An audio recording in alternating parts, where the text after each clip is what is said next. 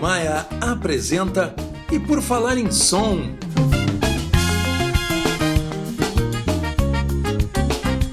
Produção e apresentação de Militão Ricardo. Bom, cá estamos nós com mais um episódio do E por Falar em Som. E dessa vez nós vamos começar a nossa série sobre produtores.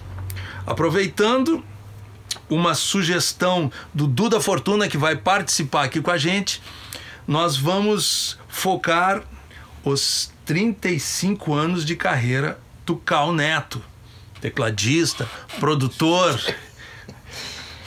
Músico, compositor. É, eu já ia chamar de eminência parda de diversas bandas que sempre preferiu ficar nos bastidores, Ele influindo. sempre esteve ali. O cara que sempre esteve ali. Cal, seja bem-vindo ao nosso podcast. Tudo, Tudo, bem, bom? Militão? Tudo beleza, cara? Muito Bacana. bom. Duda também, mais uma vez, nós aqui, mas hoje o foco é esse. É 35 anos de carreira. E aí vamos na ordem cronológica, né, Duda? Como isto tudo começou? Imagina, cara, quando tu fala 35 anos chega a dar um susto, porque a gente não se dá conta, o tempo passa. O tempo anda, cara. É, eu sou. O que que eu sou? Sou um músico é, nascido na geração 80, né? Como acho que a maioria dos músicos, comecei com uma banda de garagem, daquela época, músicos daquela época. Eu tinha a minha saudosa Produto Urbano, que é a banda que tinha meu irmão como baterista, colegas da faculdade de arquitetura, um guitarrista, o outro baixista, enfim. Aquela coisa feita em família, né? Banda da Faculdade de Arquitetura, eu já ouvi falar disso aqui em Porto Alegre. Vocês foram, con- vocês foram contemporâneos Havaí. do Engenheiros? Contemporâneos, exatamente. Na, na- boa. Na verdade, o primeiro show, a gente fez. Teve uma casa noturna nos anos 80 que chamava 433. A- Ali era o lugar formador de opinião e é onde aconteceu os primeiros movimentos no cenário das bandas de rock, ou seja, da, da abertura política, né? Que isso aconteceu a partir de 84. E o Engenheiros do Havaí foi a segunda banda a tocar. A primeira banda foi a minha, a primeira banda que fez o show lá. E o show do Engenheiros, na época, eles não tinham nem equipamento, cara. Eles pediram emprestado. Me lembro que pediram pro Celcinho Mendonça, que era o baixista da- do produto. é, pediram é, ampli emprestado, coisa e tal, e fizeram o show deles lá. Então, com certeza, nenhum de nós tinha o TNT. Eu acho que o TNT apareceu um pouquinho depois, né? É, e um monte, X galinha, um monte de coisa. Um monte de bandas. Se eu for falar aqui, não, não tem mais fim. Mas antes da gente chegar nos anos 80, como tu foi apresentado às teclas, desde quando tu toca, como é que é? Como é que tu começaste no instrumento? Ah, sim, tá. É, na verdade, falando lá na capa mesmo, bom, eu, a minha família sempre, minha mãe, ela teve formação de piano, né? Eu, apesar de não ter interesse imediato, direto, tinha o piano em casa. E o foco era pro meu irmão. Meu irmão é que teve as aulas de piano, coisa e tal. Parece que isso é uma máxima que com volta e meia acontece. E o, e o preguiçoso aqui não estava muito interessado. Só que eu ia sempre lá brincar naquele piano. Desde pequeno, deu, eu, eu hoje entendo que meu negócio era inventar, não era tirar a música dos outros, coisa e tal. Era sempre dar um. ó, e ficar procurando som. Eu gostava de tirar o tampo do, do piano, que era piano é, de apartamento, né? Tipo apartamento. Gostava de ficar vendo o som, a sonoridade que tinha nas cordas lá dentro. Então, minha função sempre foi em volta disso. É, vindo aqui, morava no Rio de Janeiro, vindo aqui pro Rio Grande do Sul, morar com a família da parte de mãe, meu irmão montou uma banda. Então o que acontecia é que eu só queria saber de pegar onda, cara. Falando bem sinceramente. E ele tocava lá, e tocava, tinha aula de jazz e tal, ele era um cara furioso. E num ensaio desses, eles saíram, o tal do piano veio junto, o Rio de Janeiro veio pra cá. E eu fui lá para aquele piano para dedilhar você tá me perguntando como é que eu comecei, foi do jeito mais incerto, né? Dedilhar o que eles estavam tocando. E o guitarrista voltou e me- pegou na tampa. Moral da história, dali pra frente, ele acabou virando colega de- da faculdade de arquitetura. Esse camarada, que é o Cristiano Albrecht, um grande parceiro, foi o cara que me, me empurrou para dentro da profissão. Acredite se quiser, foi assim. Foi no esbarrão, foi empurrando. Né? Então essa é a minha origem. Daí para frente eu comecei a buscar informação, né? Sempre por um caminho um tanto autodidata, eu diria, mas busquei, né? Alguns professores e tal, não, acabei não cursando nenhuma faculdade específica, nenhuma escola, mas eu, eu realmente procurei me dedicar ao entendimento de como que funciona essa maravilha que é a música, né? Muito bom. Aí e esse, e esse evento aí foi, já foi na década de 80? Esse, Isso esse foi em 70, foi em 70, tá? Eu entrei na faculdade, essa, essa banda do, do meu irmão lá continuava existindo, aí da pouco a, a sala de ensaio já não era na casa aqui na que era dos meus avós na época, já era na casa dos meus pais, então eu estava mais perto ainda disso. Chegou um dia que ali as bandas. Como era, como era o nome dessa banda do teu irmão? Produto Urbano. Produto urbano. E era o que? Era Ela tinha outras formações. Rock progressivo. Progressivo, Não tinha 70. escapatória. Não tinha escapatória. É, é, uma banda que se tornou uma banda de rock progressivo, que, que saiu do jazz e foi, foi migrando para isso. E aí a tecla é fundamental. Eu nem tinha nada como definido como ser tecladista. Foi tipo, esse amigo, Cristiano Albrecht, foi incomodando diariamente durante as, o curso lá de arquitetura, porque você tem que comprar, porque você tem que comprar um teclado. Moral da história, chegou uma hora que eu entrei nessa banda para cumprir o papel de tecla. Então, Pô, valeu, Cristiano! É, é mesmo, grande Boa. parceiro. Um super músico, uma super visão. Mora nos Estados Unidos hoje, me rega de informações, assim. Pô, que bacana, um parceiro até hoje. Sempre, sempre, sempre, legal, eternamente, eternamente. É então daí para frente que eu, eu, eu seguia. O que aconteceu que a primeira banda, época do Engenheiros, do Nenhum de Nós, TNT eles aconteceram, a minha banda não, a minha banda de repente acabou. E daqui um pouco o meu sonho ficou. Porque na verdade sempre foi um sonho. Eu desde pequeno sempre gostei muito da música, só que eu nunca tive coragem, respeitosamente respeitei tanto esse ofício, respeitava tanto que eu não nem me imaginava estar. Tá me colocando eu nesse cenário. Eu gosto tanto cenário. disso, eu tenho que ser tão bom para isso, é, aí eu não é, altura essa é a máxima. Eu, eu nunca vou estar tá então, Se for para definir seu ponto de vista de signo capricorniano, o cara tem que ser perfeito para poder aí começar a coisa. Não, então Aí o que aconteceu que terminou essa banda? Eu disse, pô, terminou a banda, terminou o sonho, parou tudo. Nessas é, coisas da vida, né? Eu não sabia, naquela época, que você conhece bem, Militão, a gente nem sabia a extensão daquilo que tu fazia, se dava certo ou não, se alguém ouvia. A, a, o, o, produto, em, com a existência, com estrada, acontecendo por dois anos, teve uma média de 70 shows por ano. Então, até que não foi oh, pouco. Não foi pouco, não. É, é, que o cenário era muito bom, era muito forte. Você deve se lembrar, né? Vinham as bandas do, é, do, da, da, cena nacional, vinham pro Rio Grande do Sul tocar, né? É, teve por aqui tudo, Paralamas é, RPM, o traje, é, o traje a rigor, a Dudinho lá. Eu, eu tava em Brasília nessa época e sempre se ouvia falar, pô, Porto Alegre tá com uma cena muito forte. Era, e, do e rock sempre era teve muito o forte. interior do estado, né? O circuito, assim, em termos de comercialmente, profissionalmente, sempre tinha. Se algum, bastava, né? O mercado. Sempre tinha alguma casa noturna, algum bar, algum lugar, algum festival, Existiam um pra tocar empresas, no interior, por né? incrível que pareça, que faziam festa show. Elas faziam. Naquela época botava uma, um, alguém para botar uma. que não se chamava nem de DJ, que botava lá para botar um som mecânico e botavam as bandas, tipo Manlec, JH Santos. Tinham empresas que, que, que, que tinham essa visão.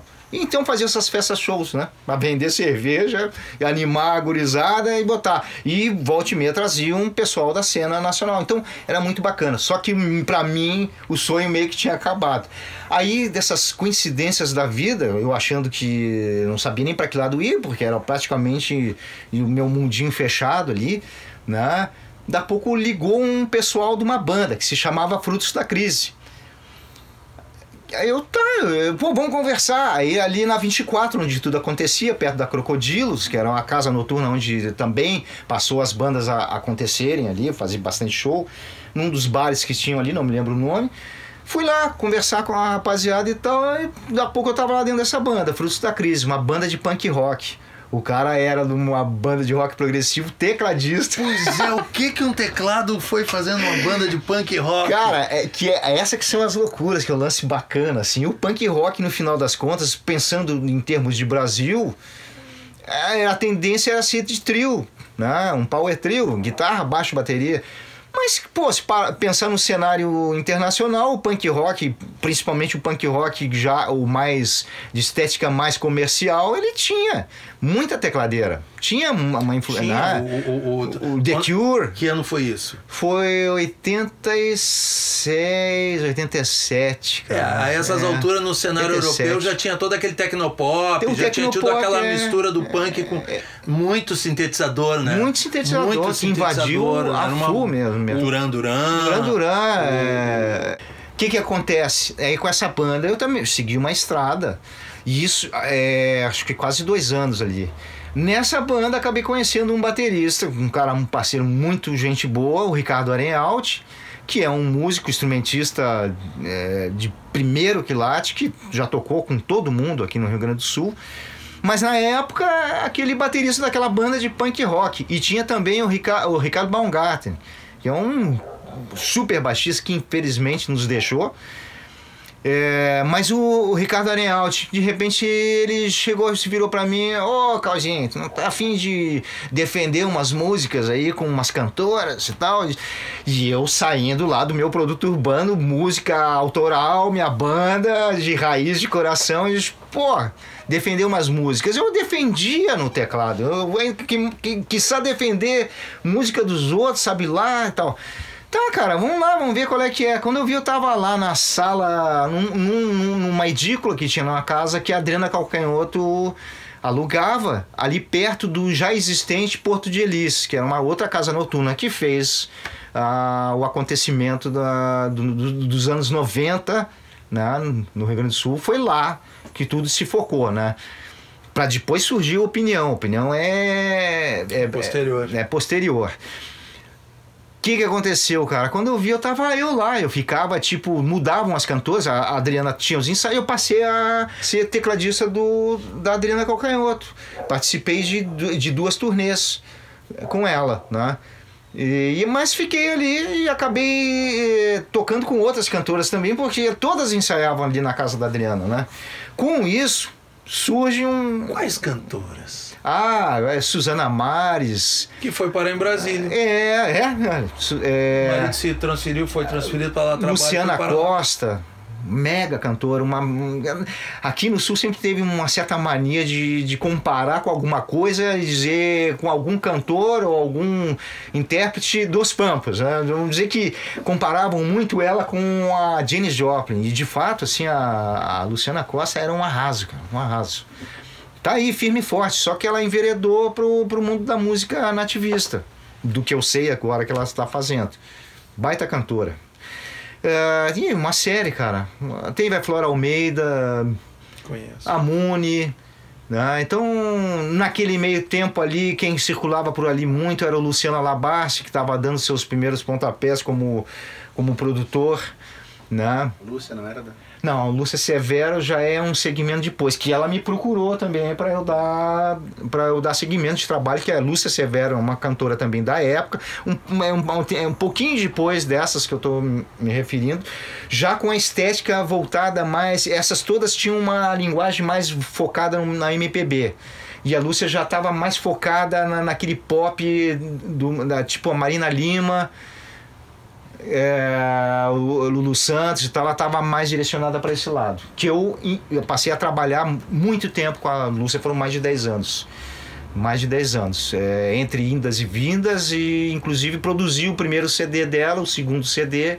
Ela me deu a primeira, minha primeira oportunidade como produtor. Foi com ela que eu praticamente fiz todo o trabalho desse primeiro CD só para não perder a ordem cronológica. Com esse negócio de ficar tocando como tecladista, todo tecladista sempre teve a fama de que é o cara que tem a visão do arranjo, que é o cara que enxerga o todo, não sei o que e tal. Quase confere, mas isso não é uma verdade. Em absoluto não é absoluta. Quer dizer, o que, que aconteceu? Eu, eu acabei me vendo meio que na obrigação, porque me cobravam isso. Né? E eu comecei a desenvolver essa, essa visão de começar a enxergar o todo. Ali, já nesses ensaios que acontecia na casa da Adriana, é que eu comecei a, a, a desenvolver essa, esse gosto pela. Porque elas ensaiavam, digo, só no teclado, mas depois. Com banda. Com banda. Eram bandas, bandas. Ah, tá. Tinha, não, o Dante Júnior, que era um mega guitarrista, um cara que tinha 15 anos na época, que mandava ver. Edilson Ávila, que é um. É um domina a harmonia como ninguém Mestre aqui, né? Não, não era só, era só gente fortíssima. O Ricardo Aliás, como eu te falei, o, o tecladista Nil que tá firme e forte aí, um baita músico. Aí os, praticamente os dois tecladistas que ficavam ali, só ficavam revezando os cantores, era é, revezava eu e o Nil. O Nil umas quantas cantoras eu ficava com outras, né? E, enfim, então eram bandas, sempre bandas. E ao mesmo tempo uma baita escola aquilo ali, né? Uma, uma mega escola. Ali o Rio Grande do Sul não tinha nem. não tinha não existia tabela de, de músico, não existia uma com clareza o que, que é músico instrumentista que acompanha, né? Que presta esse serviço. A gente criou isso ali.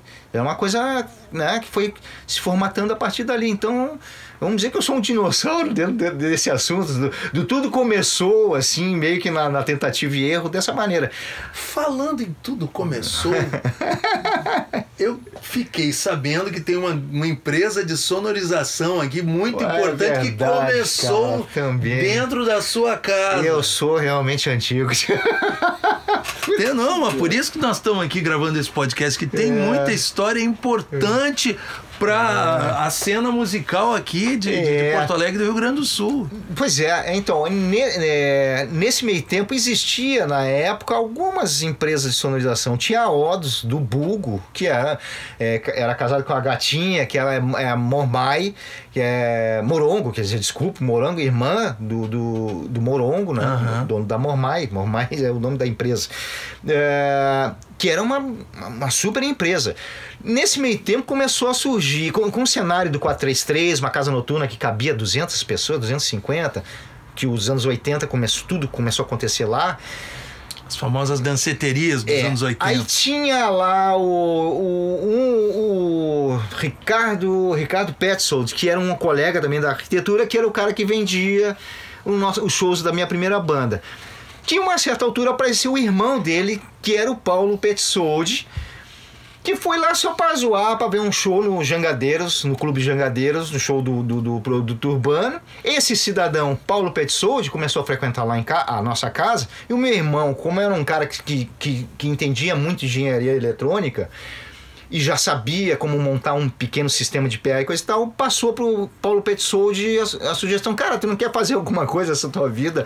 Não quer é, sonorizar lá nessa casa noturna que a gente vive tocando? Eu vou te passar um projeto básico para tu poder ter um equipamento que tu possa nasceu daí a, a, Vento Norte, que simplesmente o Paulão assumiu isso aí, evoluiu. Logo depois, um ano ou dois anos depois, se juntou com o Caco, que era um cara que fazia som mecânico, né? colocava nas festas de clubes e tal, e jun se juntaram para fazer, para somar quantidade de caixas, vamos dizer assim, para dar mais potência e tal.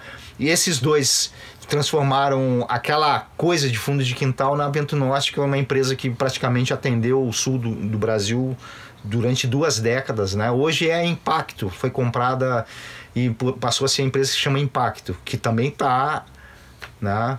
Mas realmente, durante toda uma época aqui em Porto Alegre, era uma das principais. Das principais. E sempre né? muito querida, muito bem quista pelos músicos, assim. Sim, e porque, justamente, porque o Paulo e o Caco eram duas pessoas maravilhosas. Assim, eram, o Caco, infelizmente, também nos deixou, né?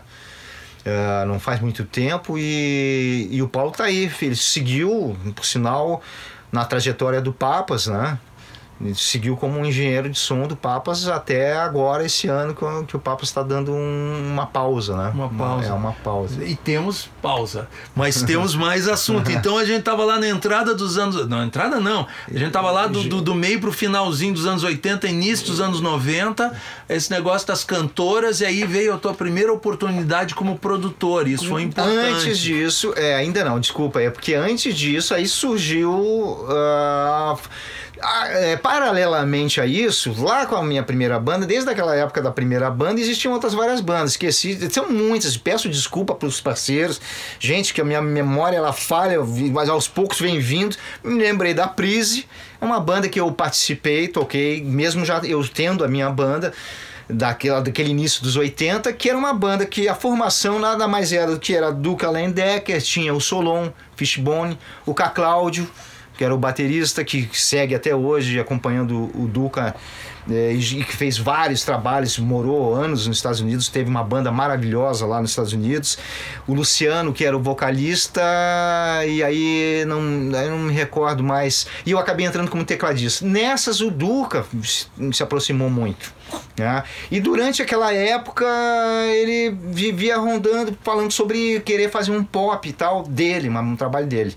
Ele acabou fazendo um disco dele solo, ele se destacou como um guitarrista nos anos, nos anos 80, em 88, se eu não me engano, com a, com a técnica touch, que era uma técnica ímpar do. do Stanley Jordan tinha St isso. Stanley Jordan tocava. E o, o Duca um teve a presença de espírito de visitar ele no, é, é, exato, que to, é, tocar, harmonizar e dedilhar em, no tá, braço. Tá. Aí o Duca me procurou. Tu tava Aí na ele, prise. Ele tava na prise. Eu participei de um show. Eu volta me chamava, porque tinha carência de tecladistas. Me chamavam para fazer um show é, de lançamento ou algo assim. Participei com eles do show de lançamento do disco Correntes. Me chamaram para fazer excelente banda que aconteceu aqui no Sul que o Léo Enquim era um dos integrantes, que foi o, quem idealizou e veio a fazer o Papas, né? Construiu o Papas na sequência. Mas eu sei que o Duca foi me procurar. Eu, eu até me esqueci, uma certa altura eu larguei a música de mão e fui seguir na minha carreira de arquitetura. Ah, esse, tá, essa, esse essa vale contar. É e o Duca nem sabe, eu vou falar essa e qualquer hora eu vou comentar para ele, porque ele não sabe, cara. Mas em uma certa altura, o Duca já tinha feito esse disco. Nesse disco que ele construiu, já tinha gravado uma música que era Carona. Tudo bem, a gente gravou em Caxias, até num estúdio em Caxias. O, o, Duca me procurou na empresa que eu trabalhava ali, que era no Olavo Barreto Viana, onde hoje é o Shopping Moinhos de Vento, era na Sobrados que tinha ali. E o Duca apareceu lá. E a secretária disse, naquela época eu estava virado num IUP, né? Eu, eu sou, meu negócio era condomínio horizontal, coisa e tal. A preocupação era essa. Foi aquela famosa época que deu aquele, aquela inflexão. Não, agora eu vou tomar jeito. É, é. Você é um cara aquela sério, máxima de sempre. Gravata, eu, eu pertenço a uma geração. Social. Exato, uma geração que, óbvio, ser músico no Rio Grande do Sul, né? Meu Deus, o que, que esse guri vai ser da vida, né? Quando é que tu vai trabalhar? E eu comprei, eu comprei essa ideia. Que todo mundo ouve. É, eu comprei essa ideia, comprei essa ideia. Só que o Duca apareceu lá, chinelinho de dedo, coisa e tal, calçãozinho, e eu tava naquele estado. A secretária disse: Olha, tem um indigente aí querendo falar contigo que acha que ele disse que te conhece. E falou um apelido lá. Eu disse, Não, só um pouquinho, mas esse apelido é meu mesmo. Então, Aí eu fui na porta, era o Duca, cara. Moral da história, o Duca me convidou para fazer um show de lançamento do disco solo dele. O Duca é o meu, graças a Deus, o Duca e o Cristiano Alves, né? São os, são os, os divisores grandes, de água. É, é, os, é, os divisores de água. Eu tava lá em dezembro fazendo, não tinha nem teclado, dei um jeito de arranjar teclado, e tava lá fazendo um show de lançamento na Assembleia com o Duca, e no fevereiro daquele ano eu eu nunca mais voltei para Régua T, quadro, que era o que tinha na época. Hoje em dia é tudo no computador, né? Então, o que que acontece? A cena das cantoras, paralelamente, Aí apareceu o Duca querendo seguir fazendo esse trabalho solo dele. A gente seguiu um ano na tentativa de tocar em frente, mas ninguém tinha visão nem nada. Nesse meio tempo me aparece o Carl Hafner, que era da extinta Taranatiriça, que eu não comentei dos anos 80, vou só abrir aqui e reforçar. A Taranatiriça era um mega sucesso dos anos 80, mega sucesso no Rio Grande do Sul. Antes do cenário dos 80, nos 70, eles já estavam fazendo muito barulho nos anos 70, no final dos anos 70. Me lembrei agora que eu subi a primeira vez num palco foi com 15, 16 anos, porque o Carl Hafner, que eu conheci em outro episódio, me carregou lá para fazer show com Tarana Tiriça, aonde o tecladista, pianista dessa banda era o Gordo Miranda. Meu tá? Deus, Gordo Miranda. Miranda. Grande, é, saudoso é, Miranda. Que virou é, um, um baita de um produtor. O cara tinha uma puta visão na época, me lembro que era de cair os buteados do bolso. E aí eu toquei, eu fui lá para tocar gaita de boca, cara. Então eu, na verdade, tive esse incidentezinho aí. Voltando pro Duca, não aconteceu nada durante um ano, e aí o Carl Hafner entrou de sola, olha, dá um chega para lá no Caio Neto, que é um grande parceiro, que virou hold do Roberto Carlos, super fotógrafo hoje em dia. que eu boto a minha equipe, o, o Carl Hafner também tinha uma, um sistema de sonorização que era a OE, que cumpria muito bem papel. Né? É que a Vento Norte cresceu muito e, e, botou todo mundo no bolso, né? Uma, uma empresa cresceu muito. E o Cal veio com o know-how dele de taranatiriça e tudo mais, e, e injeção de grana e tudo mais, porque o Cal tinha poder de punch, porque o cara que já estava há um tempo no cenário. E, e a Cidadão, que aí na época ainda era Lendecker, em três meses já virou revelação, já ganhou o prêmio RBS, revelação, zero hora, né, revelação. Só que aí eu, Cal, a gente decidiu que não podia ser mais o nome da banda Lendecker. Que, pô, não é possível. A gente, tá, a gente tinha diferença de quase 10 anos de idade do Duca e do alemão Luciano Lendecker, que que era o baixista também da banda, e a gente fez um motinzinho e tipo, ah, achar um novo nome. Nessas aí saiu o Cidadão Kane, que era da minha lista, que foi o Ricardo Petzold que indicou, né, o meu colega da, da, da, faculdade, que indicou esse nome e todo mundo curtiu. E eu defendi muito, e todo mundo achou sonora, só que achou muito muito cabeça, né? Falar ah, cidadão Kane, é muito papo cabeça. Acabou virando cidadão Kane. Então, daí surgiu a Cidadão Quem. Com a função da Cidadão Quem, eu comecei de novo a me focar mais na, no, no cenário do, do, pop, do rock, né? Isso começou a formar mais a minha. A, até a minha imagem enquanto músico. O que, que aconteceu com isso aí, cara? eu comecei a transitar nessa coisa da necessidade. As pessoas começaram a me chamar, poxa, para botar um teclado aqui e ali. Eu, nessas eu ia colocar um teclado aqui e ali, com banda A, B, C e coisa e tal, eu comecei a ir junto com o palpite. Pô, quem sabe você não, né? Eu acho que a guitarra tá, tá muito assunto ali. Por que, que não bota a linha de bateria um pouco mais assim, sabe? Então, isso começou a fomentar. Nesse meio termo, meio tempo eu tenho que falar relação a Cidadão. Aí, Cidadão, o Duca era um guitarrista de apoio da, da bandalheira. Daqui um pouco o Duca me chamou para ir para bandalheira. Lá cobri um que dois shows. Fiquei dois anos na bandalheira também. Né? Aí é que eu realmente conheci o rock and roll na a pedra rolando mesmo. Foi quando eu aprendi como é que como é que tem que se comportar, como é que é a energia de palco mesmo, a coisa como acontece. Ali, esses professores ali, né, era, na época era o alemão Ronaldo, o baterista Edinho Espíndola, no baixo, no baixo João Guedes, super João Guedes, e o Marcinho. Né? E o Marcinho Ramos, cara. Chegou a me dar uma, uma lacuna, eu, também é um outro parceiro que se foi. Era um mega guitarrista de rock and roll, cara inacreditável, troço inacreditável. Então, disso, o que que aconteceu? Eu fui sempre indo, assim, meio que a vida vai leva eu, né? Nessas apareceu aí Cidadão Quem eu tava um pouco insatisfeito com a coisa muito rock ao mesmo tempo que eu tava no rock and roll rolando as pedras com, com, com a bandalheira, eu queria na Cidadão algo, alguma coisa mais do pop e do funk brasileiro. Né?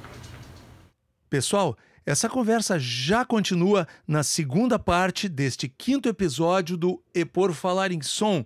Eu e o Duda Fortuna continuaremos conversando com o Cal Neto sobre os seus 35 anos de carreira. Baixa lá a gente já continua. Vamos, vamos, segue, segue adiante.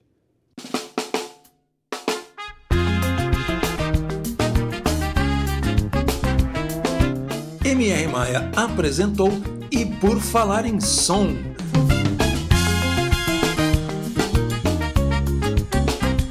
Produção e apresentação de Militão Ricardo.